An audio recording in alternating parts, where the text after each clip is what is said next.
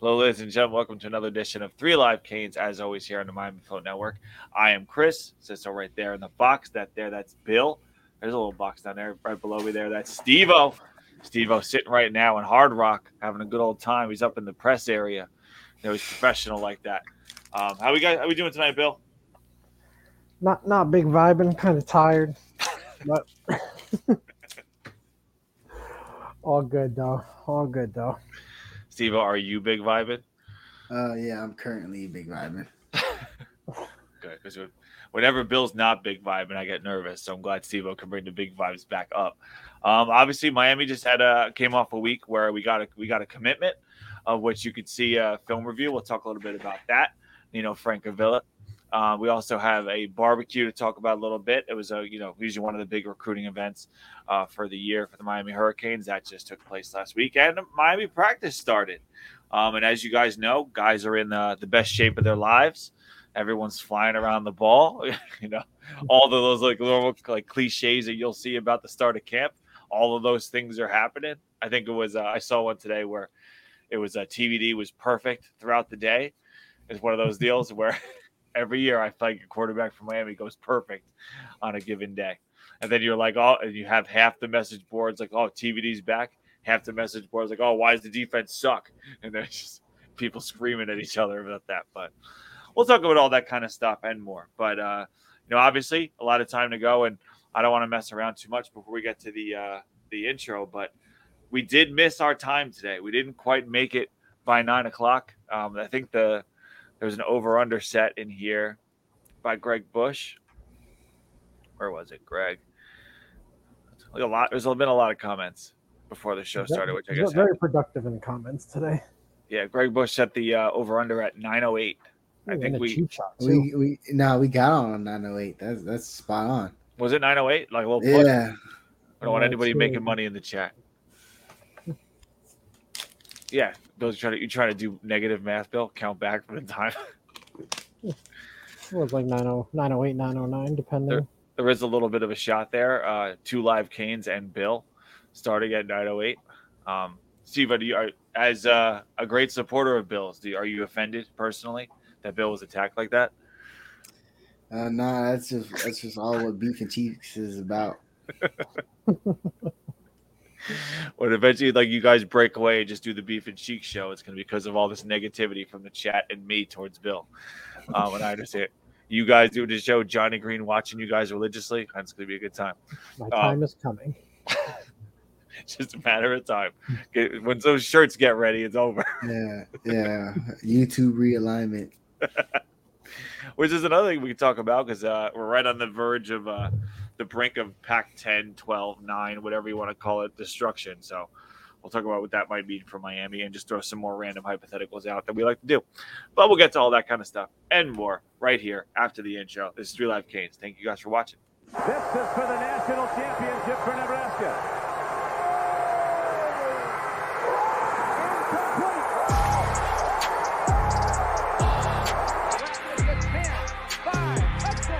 He's a stud, that Brown, number 98. Irvin's got it. Irvin's free. Slips to the outside, tries to stiff arm, but he couldn't get by Ray Lewis. Big time players. Step up in big game. Hurt, dog. Don't ask me if I'm all right. Hell no. Devin Hester up to the races.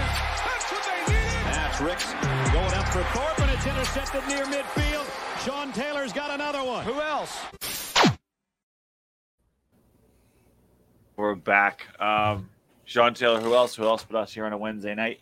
Um, so we'll start with uh, the real positive news in the weekend or the week so far, and that was the commitment. Uh, Nino Francavilla decided to make his commitment to Miami. Flip from Harvard, the old Harvard flip. Uh, not something you see very often. Um, what was the last time? Like, was the App State flip from Zion? It was probably like the the flip where you were like, "Huh?" The most in the past couple years, but have we had another one that's been like more of like a random type of flip than that? Can't really think of one. I, I can't. Nah, I've never. I, I I was in a group chat uh, with my little bro and Marcel, uh, and I was like, bro, I never thought I'd be doing a review for someone we flipped from Harvard, and he was going to play defensive tackle for Harvard.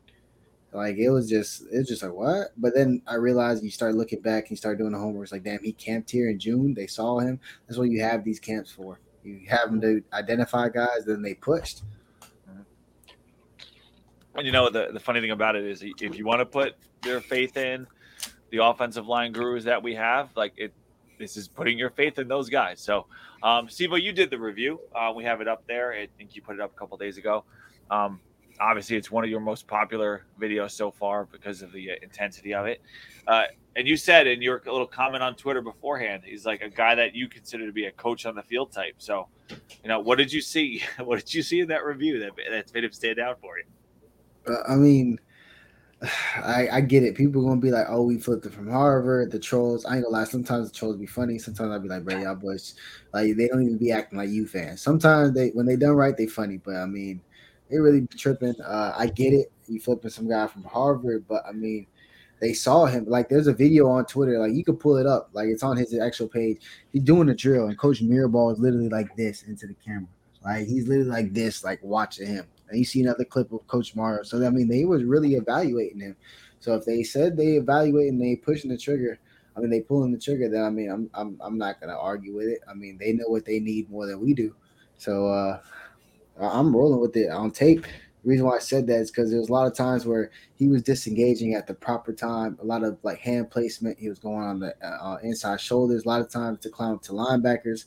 Uh, you know, he was helping his guards. He was making his guards' uh, life a lot easier because uh, he's he's very physical. So I was like, I seen the physicality, I seen the toughness. He's pound for pound stronger. Dude's tossing people like six yards. They doing backflips like after he throw them. So dude's hella strong, just tossing people. Okay, he's not playing the best competition, but he's already he's already 6'3", 290. So he's coming in at 300 at the very least. So uh, I, I, think you know that's what they pulling the trigger on, and I mean I'm gonna see center is a position where you you really take off as like a third year player, redshirt sophomore. You know that type of uh, career path is just a lot you have to absorb. You have to have the mental uh, capacity for the position for the checks. He was going to Harvard, so I'm pretty sure he has that, and so we should roll. So, so real quick, Steve, why do you think a guy like that gets under undervalued, like overlooked by some of the other schools in the area? Uh, I mean, it, it can happen, bro. Like a lot of these things are like on camp. So if the kid didn't go to this camp or this camp, you never really know, bro. And uh, you know, he's not at the place where when I was looking at his film, it didn't look like he was playing, you know, Miami Central defensive line. But I mean, he did what he was supposed to do against that type of competition. Mm-hmm. Fair enough. Bill, thoughts on you know? Yeah, I think it sounds like he's only played one year of football in the states. Um, I'm trying to find it. I know there was something along those lines. That's a possible reason, but I think if this was any position other than offensive line, I think this conversation is probably a lot different. Um, but every time you know we talk offensive line, you know Cristobal, Mirabal, they they have full right autonomy right from criticism in terms of the offensive line until further notice. So, you know he's got size, Harvard, smart, right? That's two big check marks for an offensive lineman.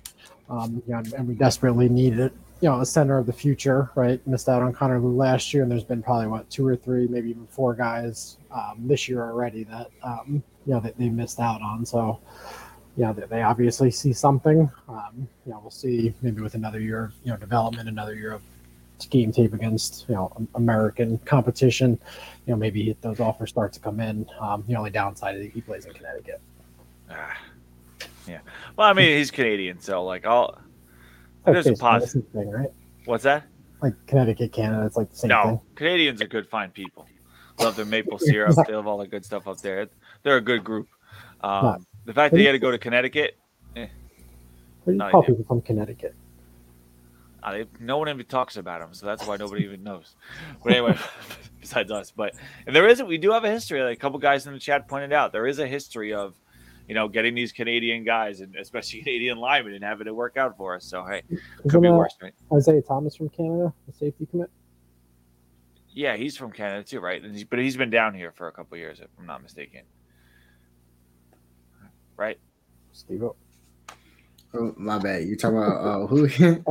Is Isaiah Thomas from Canada? Uh, yeah. He came down like two years ago. Oh, he's in Tampa now. Yeah, Chris, so. I know my stuff. Good job, Bill. Proud of you. Uh, but there's a lot of stuff like that, like that, that's there, and you know, people say I thought Trip was the center of the future. It's about getting guys and as many guys as you can, and then seeing how it goes. And you have two very different types of players. Let's be real, bro. Every year we get the center of the future. Doesn't matter who it is. we, we call him the center of the future, man. You gotta you gotta you gotta move on every class. But yeah, just keep stacking chips as much as possible and see what goes. And we've seen it before too with guys that you know some guys that we expect to be the center of the future never pan out. Other guys find themselves at center when we never anticipated them playing over there. It's just how this thing kind of goes over time as Steve starts to fade away.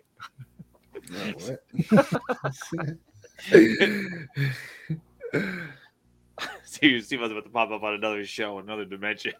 but anyway, but so I mean, it's a it's a guy that you know, like you guys have said, it hasn't exactly drawn over like ever the constant praise of a of a JoJo Trader or whatever it is, but it wasn't expected to. It's one of those under the radar ones that you hope can build over time, and we've had a few of them in this class. I know that you know some people have talked about the blue chip ratio, which I know Steve loves, and the three stars that we're getting and all that, but it's a matter of making sure you get these guys and develop them. And right now, the most important thing is winning, and the winning happens on the field. So it's easy to go transition over to fall camp has begun, which means real live football will begin now within a span of 30 days. Not nonsense, not spring ball, not hitting each other, not wearing those goofy pad things on top of the helmets. Steve, what are your thoughts on those? Nah, bro, they're, they're, they're there for safety and uh yeah, just, but really, like, what do you think about them?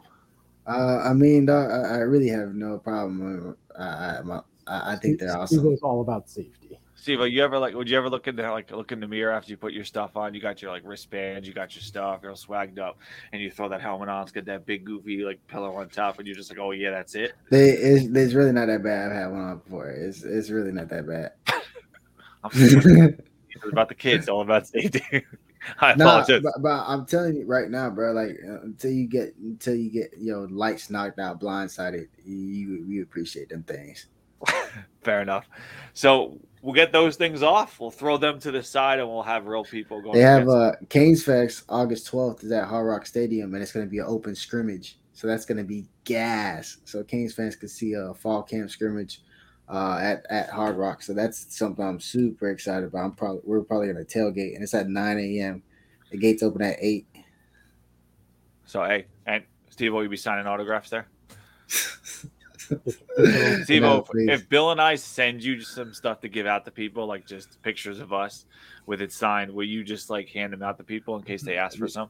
Yeah, just just put up a stand. Five dollars. Five dollars from everybody. Uh, we'll give them two back if they take the one of Bill. But anyway, so it's it's a good deal uh, that Miami's going to have this thing coming up, and we talked about all the stuff that comes up and this and that. And I think the biggest or one of the most interesting pieces of news that I saw was this deal with uh, James Williams, the bill, like the idea that he is now bulked up a little bit. He's up to 223 according to his own words. Um, most likely going to be one of those guys that you know finds a new role in this defense that puts him a little bit closer to line of scrimmage. Um, it's something we talked about for quite a while. But uh, Steve, I'll go to you first. Um, what, what do you anticipate his role being in this defense for Lance Guidry next season? Bro, my dog still gonna be back deep, stop sleeping. He's just gonna be like people like like even last year in third down behind packages when they was putting Avonte and Cam on the field or vice whatever the uh, you know whatever it was. They was putting him in the you know at the nickel line or being a big nickel position, striker, whatever you want to call it. They was putting him down there on third down anyway.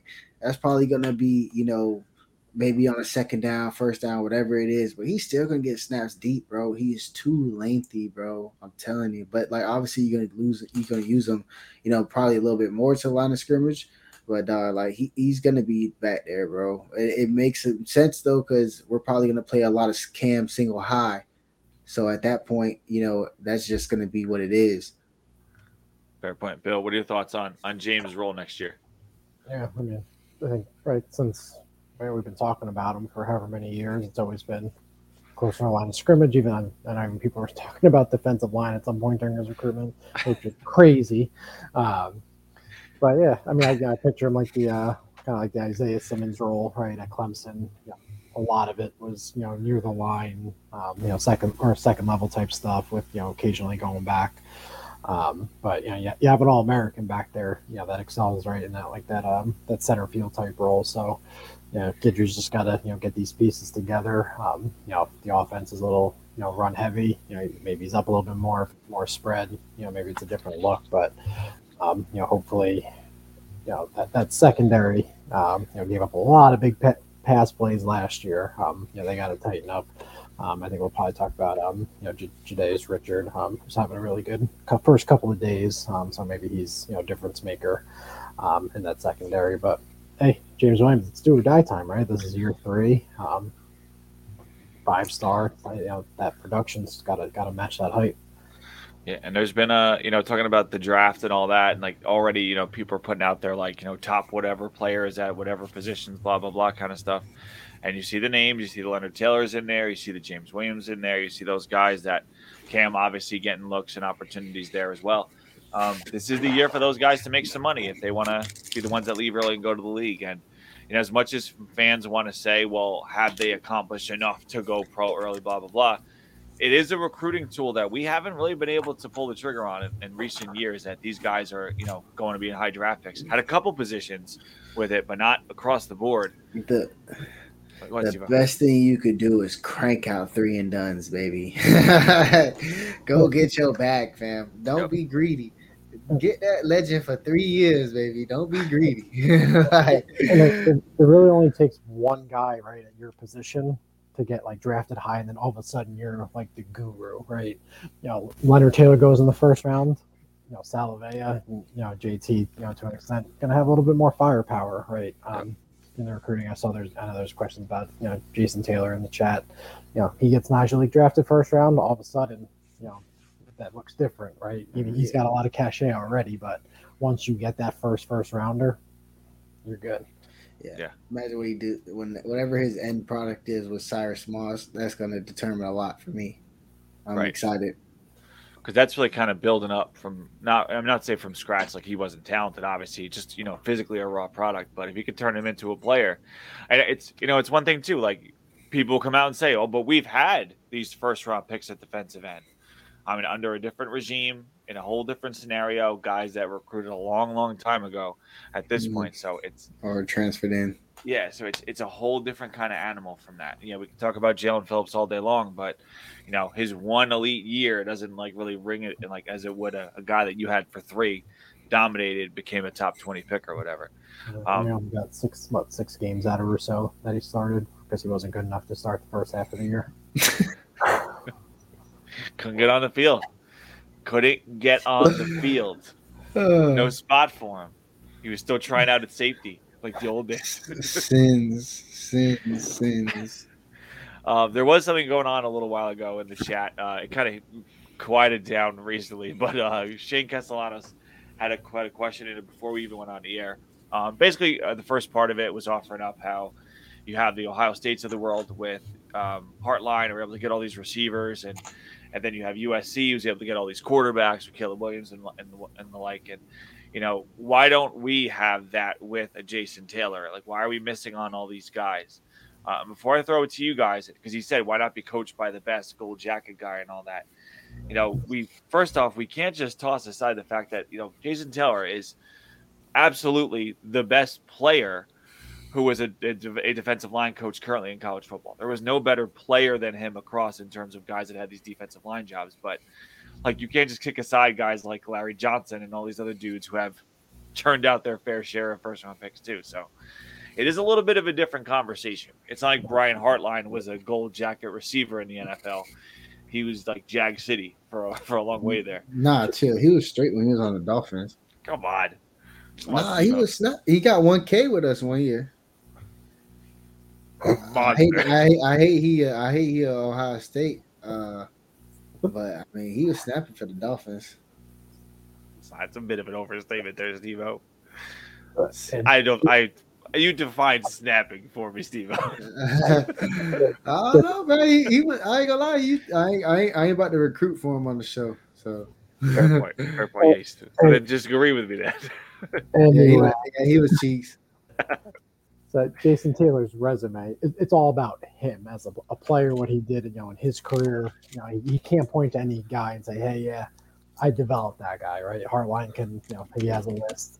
like I said, it, it takes one. Once he gets that one, he's going to be a monster recruiter. Maybe we turn into you know DNU or you know whatever the case is. But um, you know, Ni- Nyjalik is probably right his best bet to you know get a high draft pick sooner than later. He, he got Lightfoot committed. Um, you know, it sucked to see Dylan Stewart, uh, Dylan Stewart go. Um, but um, you know, that's he's probably gonna be a top five pick. But Oh, you see something in the chat pop up, Steve? Yeah, you can't say you. Who else? That was, that was funny.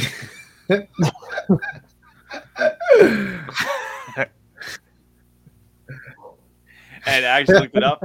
He actually had two thousand thousand yard seasons, which is a surprise to me, but a little quiet, tell- I guess. I, I, I ain't gonna say it again, but yeah.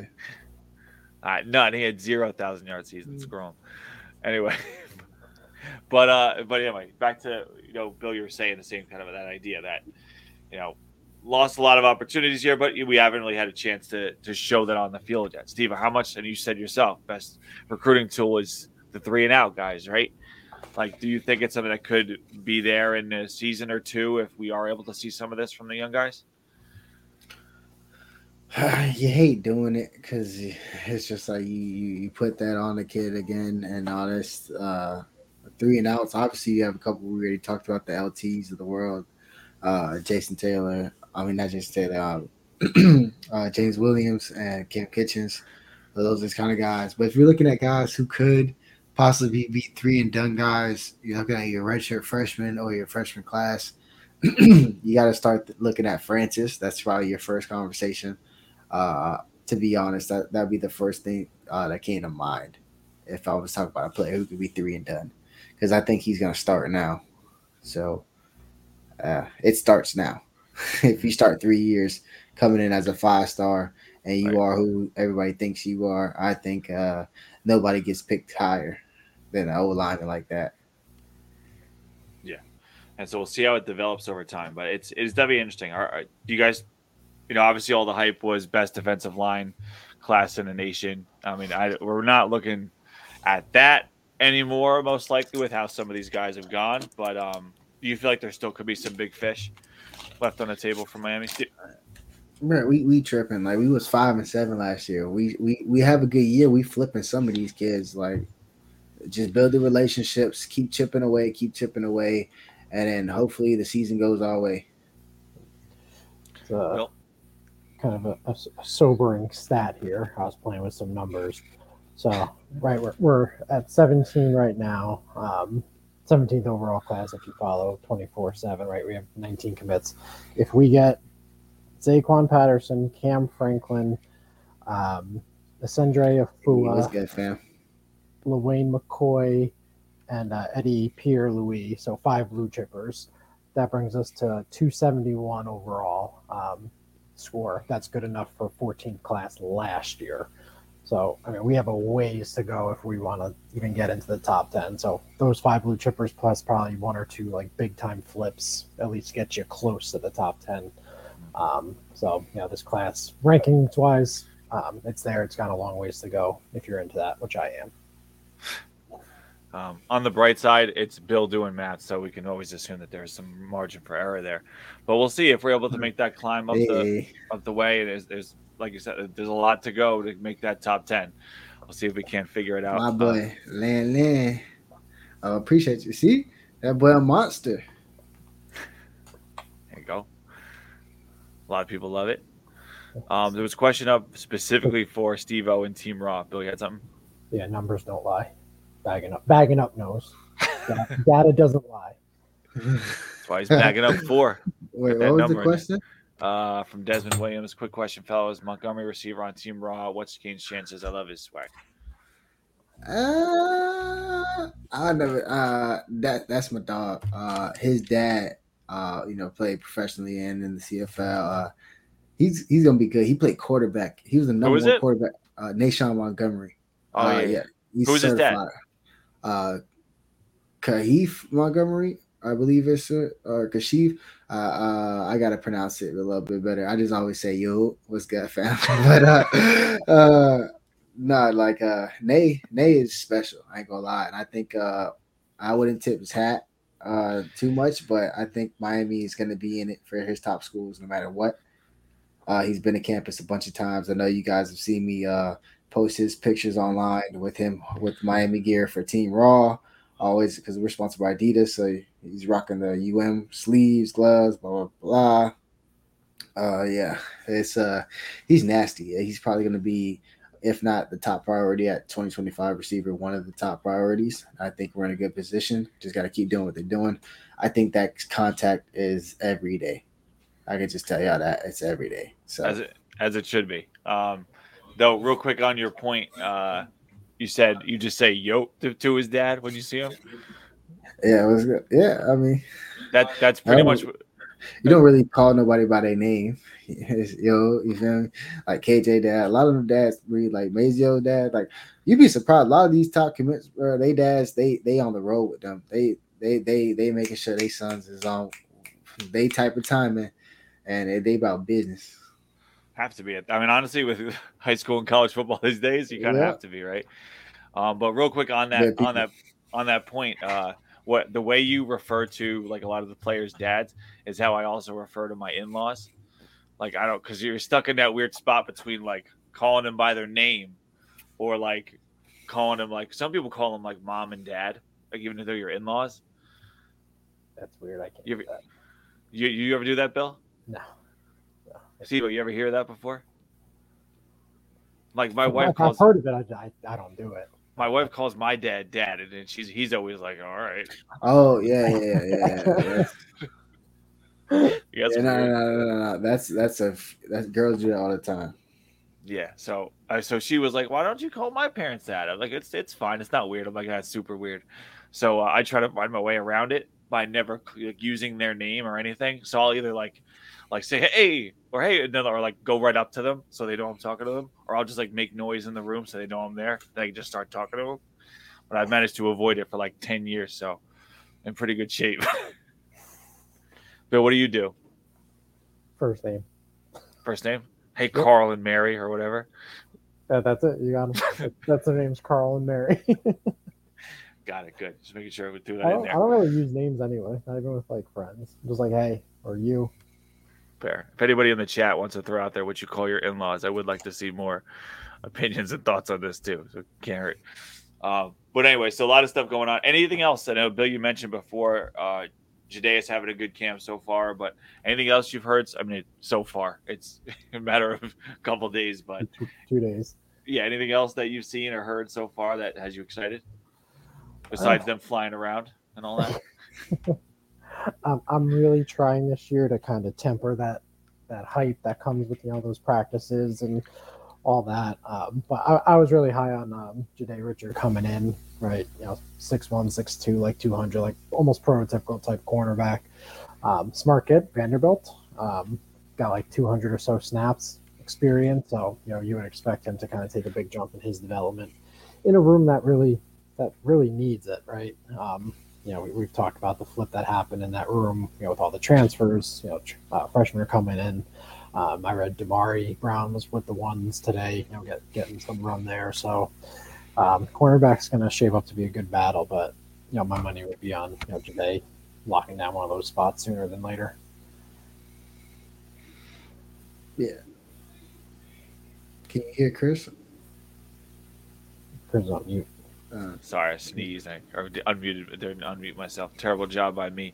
Um, anything you've heard of uh, so far, Steve? that you that you're keeping an eye on from camp? Yeah. Uh, shout out to my dog Gio Milan and others. Uh, yeah, Damari's got some stats to the one.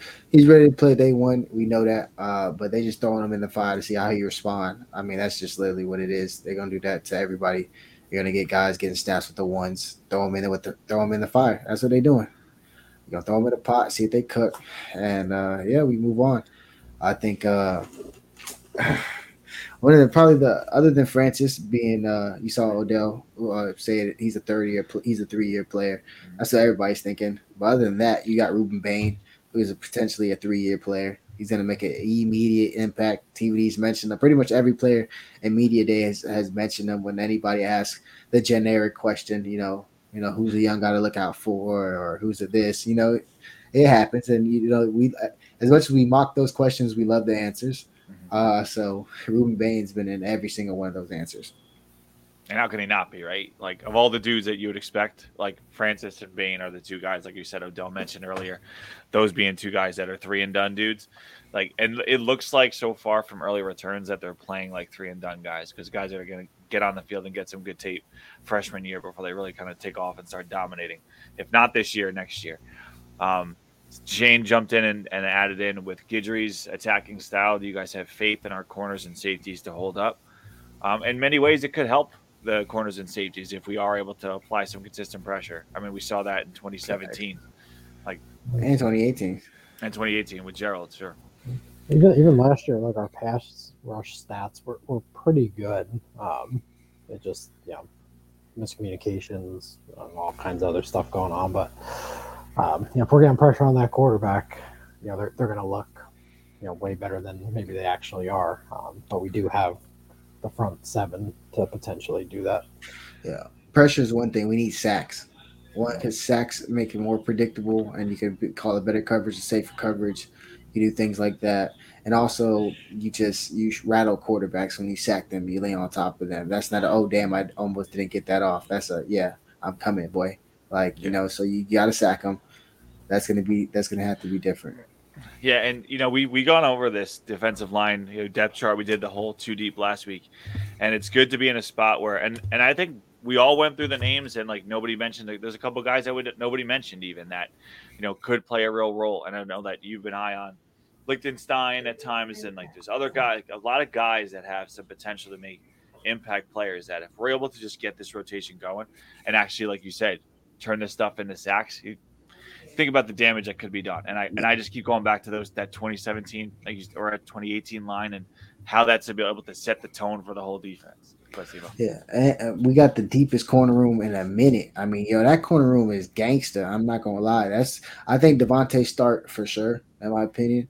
Uh, so that's one side, and I, you really don't have to worry about that. I think he's gonna have the best season in his career here at Miami, uh, which is saying something because he hasn't given up a touchdown in his three years at UCF.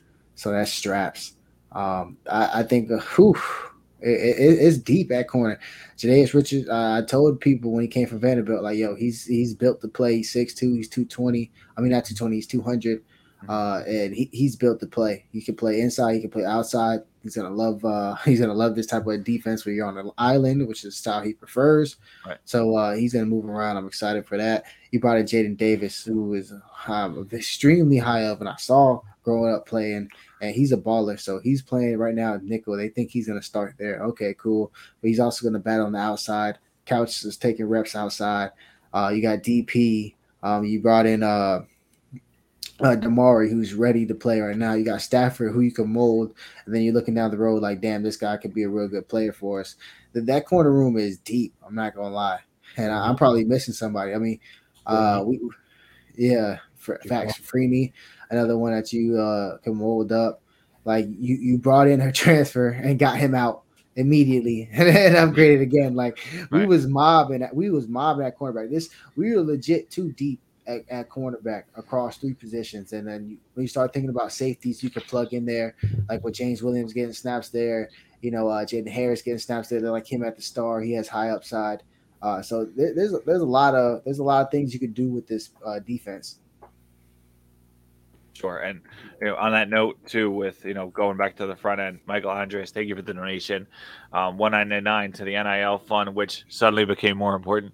Uh, heard the players think we're going to see some three four from this front seven, which is I, I, think from watching what Guidry did over the past couple years, he liked to do some different things with that defensive line. So, like there was quite a bit of you know two down linemen, three down linemen type deals uh, over the past couple years. So, um, Bill, you anticipate that being something you see quite a bit of?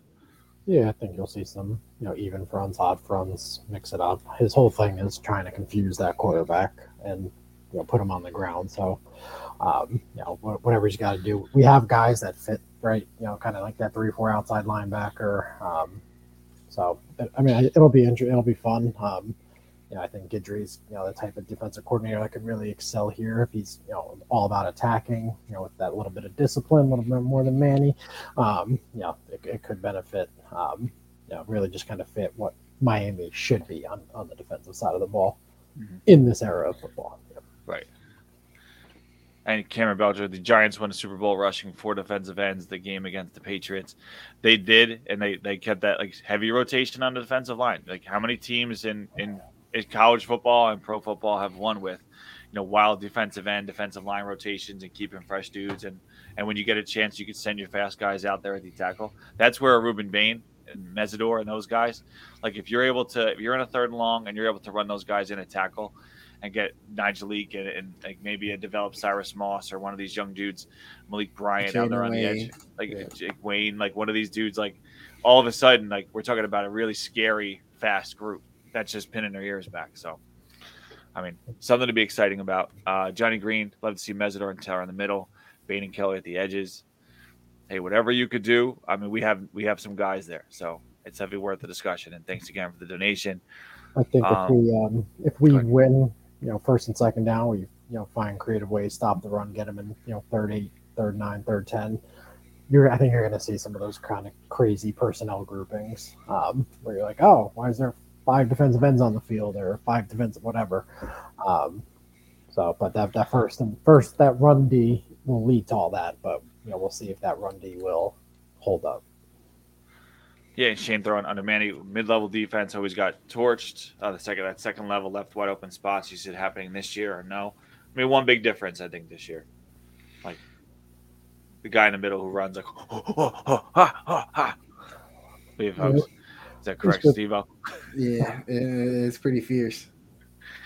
But if Francisco is out there doing what he's supposed to do, then hopefully it's a much different conversation than what we've been having in the past, especially freeing up West to go out there and make some plays too. there's plenty of times like with this Manny Manny defense, right? You knew who was getting the ball before it was snapped because they were there's nowhere near them. Typically, it was the slot receiver. Um, yeah, I remember I was watching a few games like, oh, he's wide open. No one's only within five yards of him. Um, so I, I think that'll be eliminated just from that discipline that we kind of keep mentioning. That applies to coverage, is not just um, you know that front seven as well. Yeah, and we'll see how time goes with this too. With this front seven as it develops, it's obviously going to be one of the standout things to watch for. Um, and like I said, we're very early in fall camp, so there's a lot of still, a lot of things still to kind of play out, and we'll see how it all like, see what pieces find their spots before we get uh 30 days from now. We actually have to see this thing on the field and, and see what develops. Um, a couple other questions I jumped in. Um, Shane, I think we know that we know the deal. I'm going to put it up anyway, just to make sure you get your definitive answer.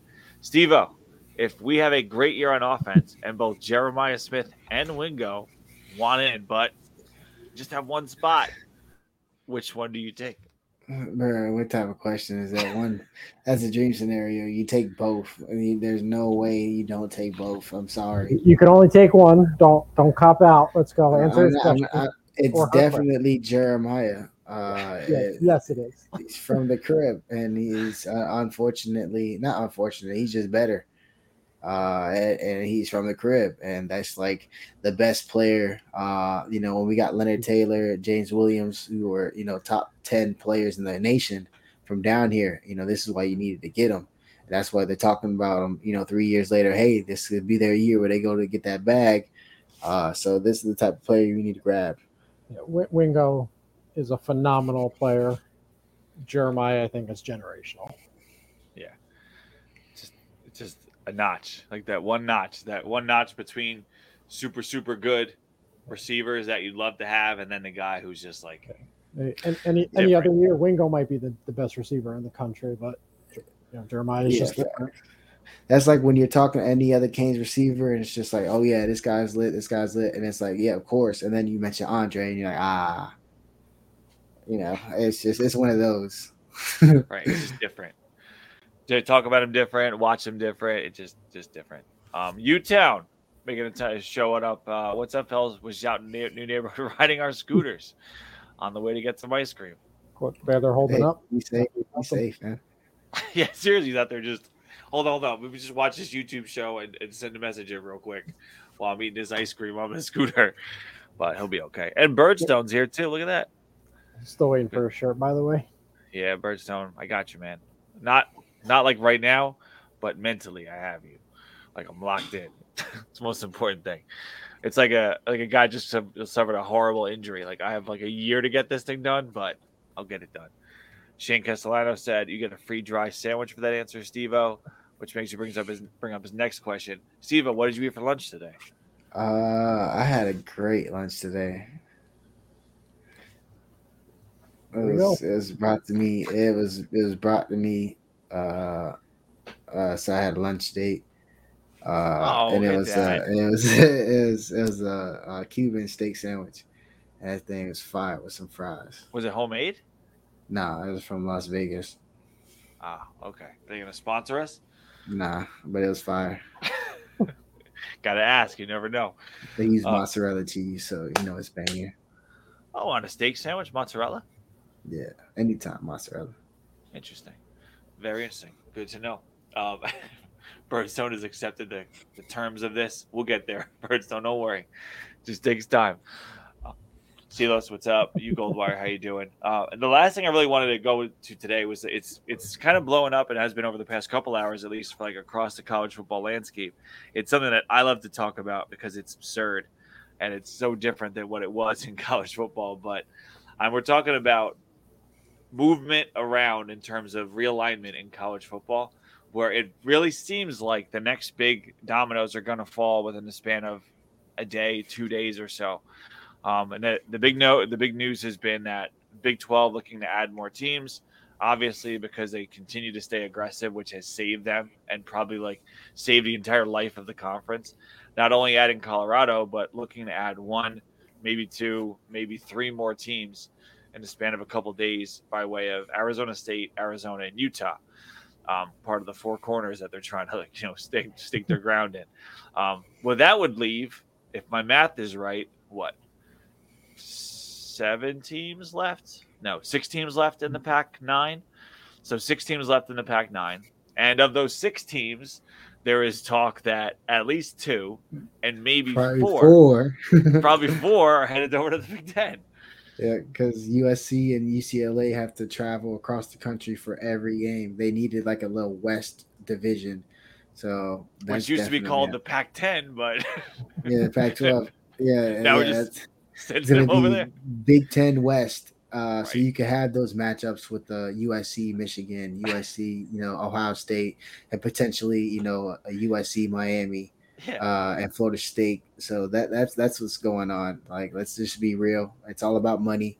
It's all about TV deal. Right now, the I like the Big Twelve. I'm a fan of the Big Twelve. I, I feel like if all the brands went to the Big Twelve, we- they would make good money. But you go to the Big Ten, you're making 100 million plus every year on. TV contract. We're making 35.6 million from the ACC every year, and the Big Ten and the SEC are running laps about it, getting 70, 80 mil, 100 mil, pissing on it hmm. like it, it's, it's bad. So that's that's really what it all comes down to. The Pac-12 is falling apart because their TV media deal is about to pay out 22 a year. 22 a year for what, my G? Like exactly. Oregon, Washington, they waiting on that call from the Big Ten. As soon as they call, they out of there. So it's it's only a matter of time, and it whenever it comes out of the ACC grant of rights, if Miami can get out or not. I just know if Miami and Florida State are a package deal, whether to the SEC or to the Big Ten, whoever's whoever's paying more than thirty five million dollars is who I'm going with. Here's here's a hypothetical. You can go to the Big 12 right now, or wait and figure it like wait to see what happens with the grant of rights and potentially m- miss out on getting into the SEC or Big 10. Would you go to the Big 12 right now if it was on the table? Yeah, they're making fifty plus million a year, and if you they add Miami, it goes up. They have a uh, the commissioner's gangster, uh, uh, Yormark uh, for the Big Twelve. I'm a conference realignment nerd, and I know he's gonna he's he's gonna catch another body for sure, because he's flexing on them right now. He really is. Yeah. Here, And- here, Colorado, come tell them boys what you got. and now, now it's, hey, what was your deal? Oh yeah, nah, we're gonna jump on this boat real quick. That's that's how it goes. It's all about money. uh, you said like he's been so proactive in this in this whole process that he's not only secured a, a deal. Pac-10 or Pac-12 has been trying to figure out a deal for how long. Big 12 just came in and was like, "Nope, got our money done, over," and they're still trying to fit. Uh, and the FSU, the chatter. Uh, I hate to talk about FSU, but I, I- like I, I appreciate their athletic director and their president saying what they saying. I mean, we we all feeling it, why the hell we not making no money? Like this is unacceptable. Like this is a slow death. Like people coming out saying, yo, straight up, like it's not a matter of if, it's a matter of when we leave the ACC. No matter how how ironclad that uh grant of rights deal might be, whatever the case may be. I'm not saying it's imminent, but I think within the next few years, you're gonna at least hear a yo, hey, like this ACC thing, sayonara. Some something's gonna happen. No matter if it's a huge amount of money. If you pay like 200 to 300 million dollars, it seems like a crazy thing to do, right? But uh, if you make 110, you know, 115 million a year just off TV, not your tickets, not your this, not your that, not your donations, you're making 110, 115 million just off just playing and just somebody else paying you more for what you are already doing. Right. That's gonna let the money just hell here, here ACC or AAC plus, whatever you want to call yourself. It's over. Right. And I think the question is what happens if how many teams are going to leave if they if they do decide like a bunch of ACC schools try to get out of there. Um, I do think if the Big 10 adds 4 right here, I mean that puts them up to what? They're already at they're at 14 Big- now. In the Big Ten, Yeah, they're at 14 they're now. at 16. They're at 16 now. Yeah, they're 16 with the addition of UCLA and uh USC. So they're gonna they're gonna go to 20 for sure. Like if they add Oregon and Washington, okay, that'd probably maybe make the travel just enough easier. At least they would have three schools in that area, and then add Miami and Florida State potentially. I think no matter where Miami goes, Florida State goes. I know rivalry doesn't matter uh right, right now because you see what happened with Texas Oklahoma leaving the Big 12 and all the rivalries is dead. Oklahoma State will never play Oklahoma again. That's crazy, you know, stuff like that. Uh, but I think just the the money, the the mat the matchup and the marquee just brings up too much value to not have together. So I think low, low key we're stronger with FSU as a package like to the Big Ten, where we might get a bigger chunk of money. Let's say it comes down to the point where yeah, now we have 20 teams. We're not going to pay the Rutgers 115 million. Rutgers, hey, ch- chill. We're giving you 90. Shh. Like you feel me? Like you know that type of stuff can happen. Yeah. Uh, so I think uh, I think we'll be not tied to the hip with Florida State, but I think if Florida State moves, Miami is probably already making those same moves behind the scenes. Do you well? Do you think that Miami is attractive enough to be able to tie itself to Florida State? Because it does seem like Florida State is maybe the most attractive piece of the ACC based upon a lot of talk. Yeah, I mean their TV numbers say it, so I mean you got to be realistic. Uh, their TV numbers say it, uh, but that's because we've been bad. Uh, if we Yeah. win, we know nobody watches more. They want either watch to see us lose, or they watch us because they're going for us. So uh, I think it'll, it'll be fine. I think obviously Clemson's a hot commodity. I think the top four brands in the ACC is you know Miami, Clemson, Florida State, and North Carolina. Uh, so there's some heavyweights. Then you have you know the Virginia Techs who have ha- hair history. Pitt's not bad either. Uh, you know Louisville has is a sleeping giant to a lot of people. Uh, you know a, a lot of other ones I'm just missing. Uh, but it's it's it's all about that money. So they're gonna add they're gonna add eventually, and I think there's the best of the rest are gonna go to the Big Twelve, and the Big Twelve Right. would just be a fun conference, just because you never know who's gonna win it. How many? If when the Big Twelve adds these three, so let's say hypothetically adds these three schools from the pack, they'd be at Sixteen. they'd be at sixteen. Yeah, they're at 13 now with Colorado, so they would be at 16. Then you know they would probably add if if the ACC falls apart, that means the Big Ten is going to take theirs, and then the big the SEC is going to take theirs, and then it's up to the Big 12 to take whoever's left. Let's say the SEC takes you know a couple schools. You know uh, they have South Carolina, maybe they want North Carolina. That just sounds like a great fit. If Right. you know if I was there, if I was their TV negotiator, you know, you lock down South Carolina and North Carolina with that. You know, obviously you have Clemson. Clemson looks like a SEC type of fit. Uh, so you you know, eh, eh, a lot of things can happen. And then you have schools that might not make the cut, like a Louisville or the Big Ten already has the Northeast. What if they don't want Pitt? You know, Pitt Right. can make great sense for the Big Twelve. They're not out there in the Northeast. So I mean, it depends really. To be honest with you, I think there's good enough teams where you know you'll where you know you'll see somebody land. There's going to be another UConn, someone who gets left behind, maybe. Uh, it sucks to be them, but the Big Twelve is going to have some life for us. And be- Like they had the best basketball conference in college, uh, in college athletics, and you know maybe Duke's impressive for them. I don't know, Mhm. but somebody's gonna land somewhere. Someone's gonna not have a chair. I that's go ahead, Bill. I was- I think it's very important that we start winning this year. Um, 'cause over the next what two years, three years, it's going to play out. You got to make yourself attractive in every way possible. You know, we have the academics, we have that, you know, Big Ten, but you know, you, you got to make yourself attractive.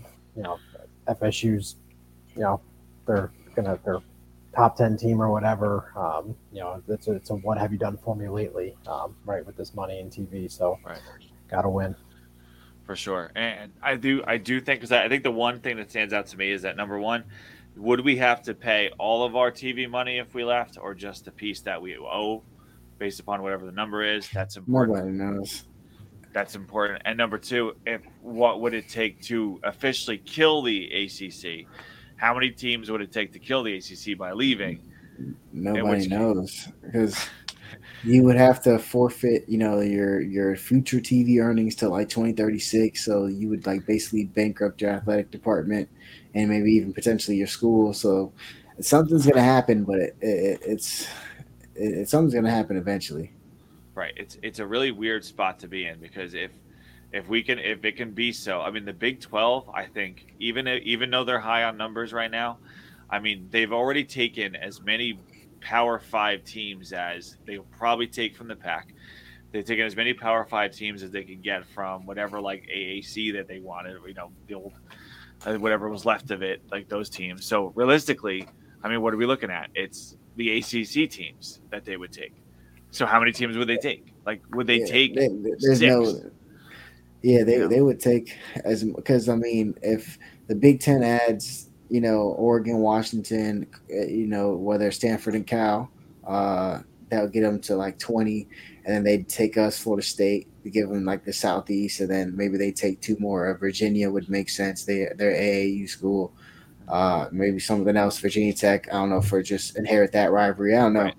but uh, they, they'll they'll, they'll definitely be adding because there'll probably be two like the mega conferences SEC and uh, Big Ten, and then the Big Twelve will be the best of the rest, and then like every now and then you'll get the TCU Cinderella story uh, going all the way, and then hopefully a closer ending.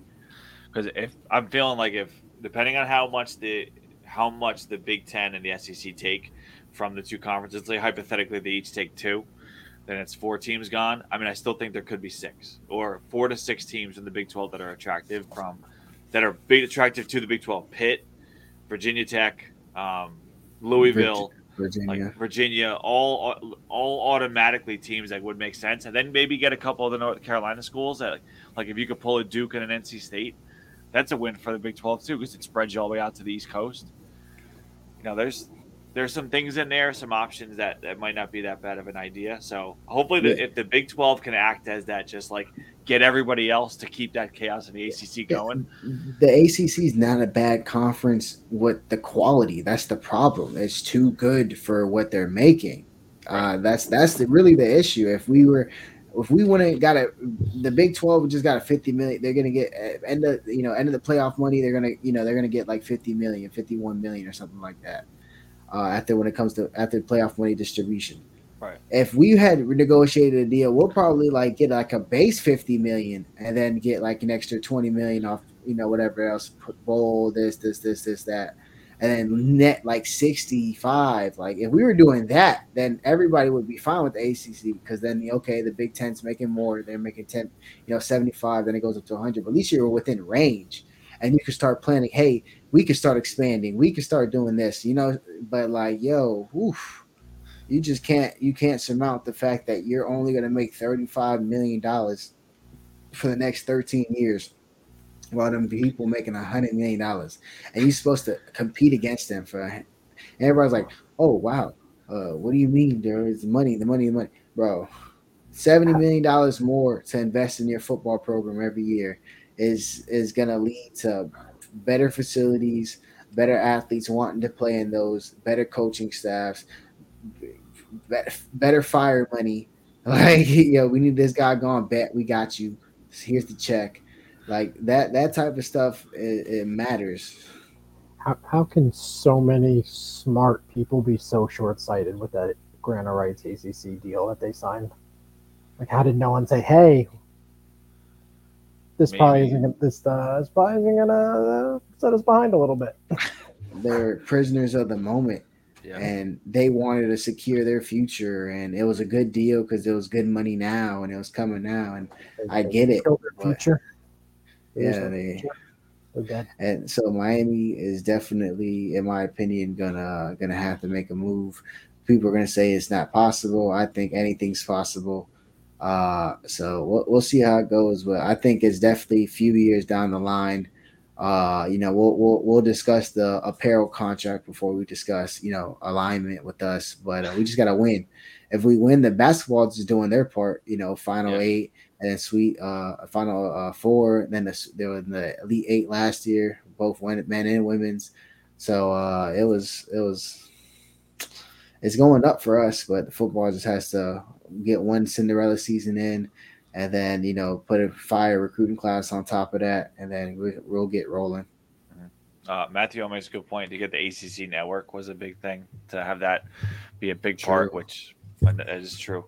Um, I, I, you know, would, wouldn't bother me, and I think Florida State is probably thinking about doing, is just jumping and then letting lawyers get involved and just having this thing drag out forever, and just have it be like do whatever they can because Florida State's going to have the money to do whatever they wanted, like in terms of like having the lawyers ready to go to have this thing take more and lo- longer and longer and longer and then just keep collecting checks until you know until they can't until they can't figure this thing out. But um, if they do, if they make the jump and they send their lawyers, and Clemson makes a jump and they send their lawyers, I'd be like, hey, maybe we have some lawyers in here too. We'll, we'll throw a couple in, see how this thing works out. But I don't know.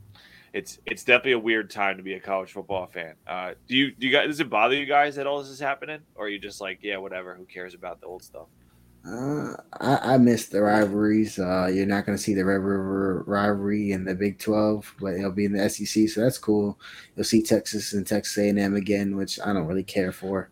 Uh, but I, I, I did like the Oklahoma versus Oklahoma State. That was always a game that you expected to score a lot of points, so it was honestly fun to watch. Uh, stuff like that, but you know that sucks. I, I hate uh, to see Kansas State not upset Oklahoma every year. yeah, right. Every year they're surprised that they lose to them. How could this happen? How could it happen? Yeah, as much as it, you know, sucks for the nostalgia part, there'll be, you know, there's going to be way better matchups, I think, on a more consistent basis, right? Um, you know, yeah, Texas Oklahoma in the SEC, USC, UCLA, you know, or USC, I should say UCLA. Eh. But, um, you know, I think there's going to be better matchups and rivalries will form over time. And, you know, five, ten years from now, you know, maybe we look back at this and be like, yeah, maybe this was, this is the best thing that could happen. Uh, we just need Miami to find its landing place, and then it'll be good. Yeah. Then I'll, then I'll like it. Not that it's stupid. And I, I know it's been 20 years since you left the Big East, but like I still don't necessarily care about the ACC. Like I don't feel any like strong emotions about it.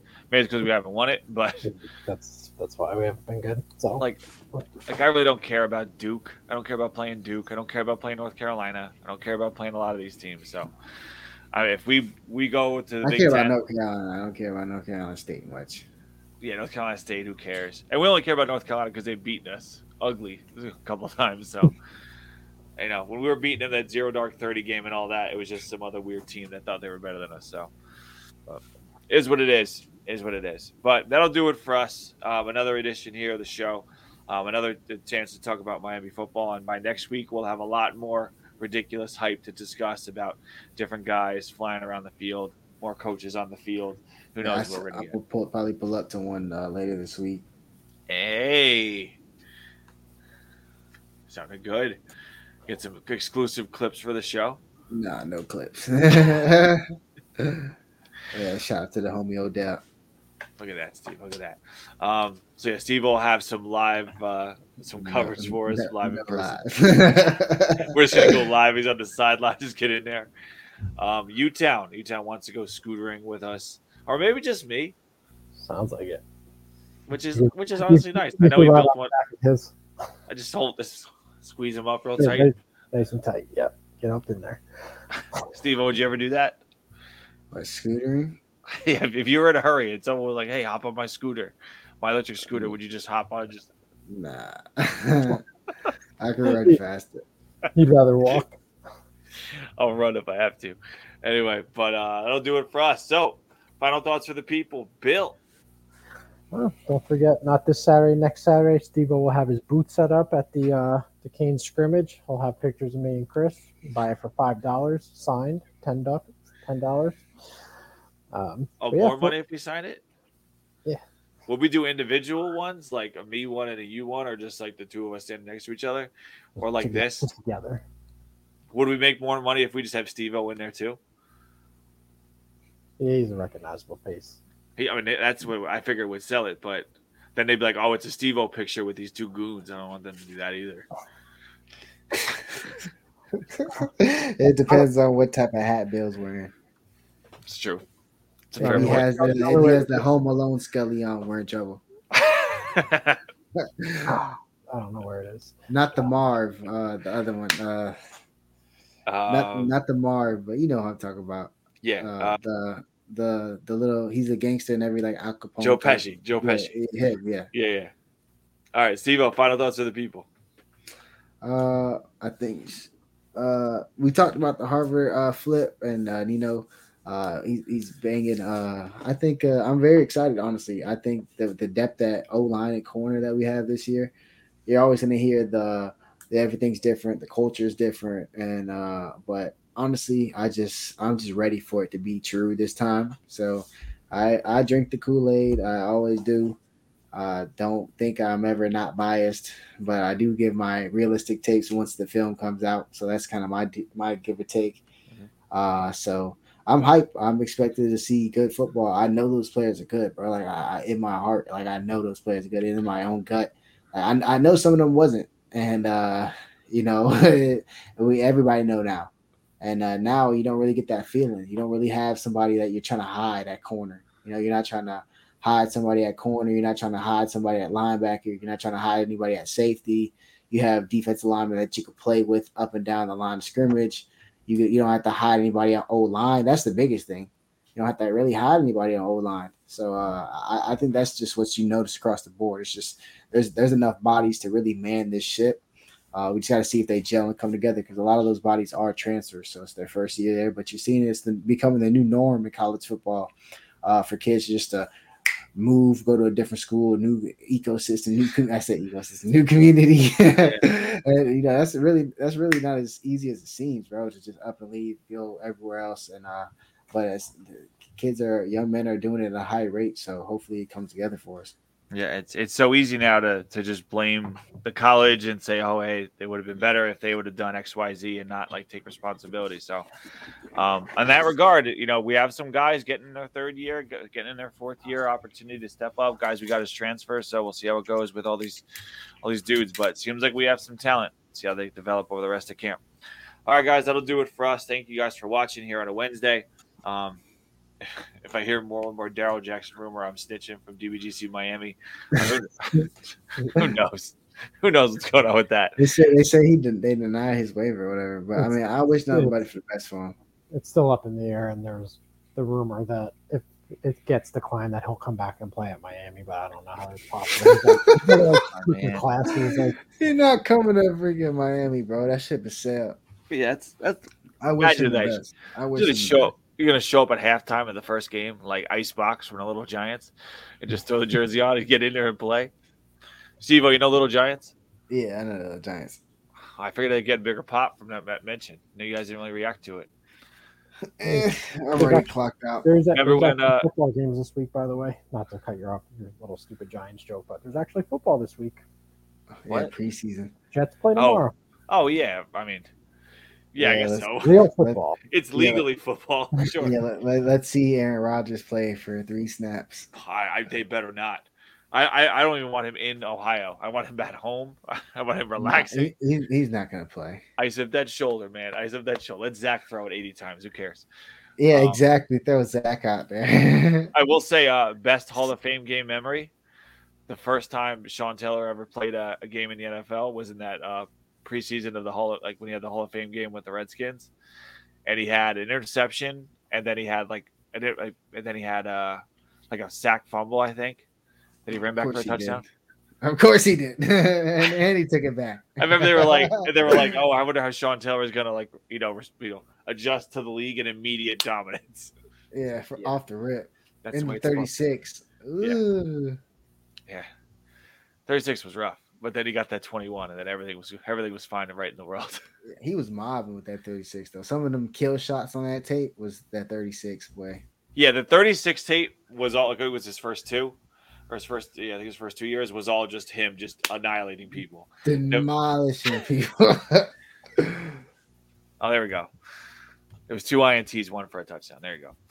But what a monster, Shawnee.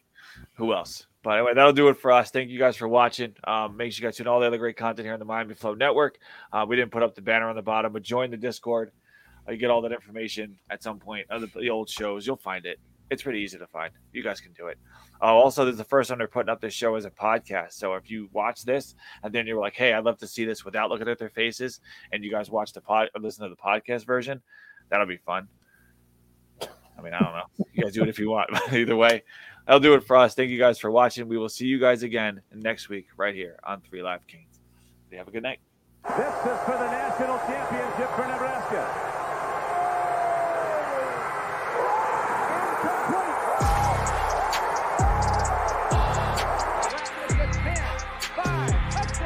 He's a stud, that Brown, number 98. Irvin's got it. Irvin's free.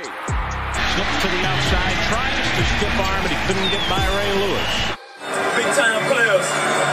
Step up in big game. Hard dog. Don't ask me if I'm all right. Hell no. Devin Hester up to the races. That's what they needed. That's Rix going up for Thorpe, and it's intercepted near midfield. Sean Taylor.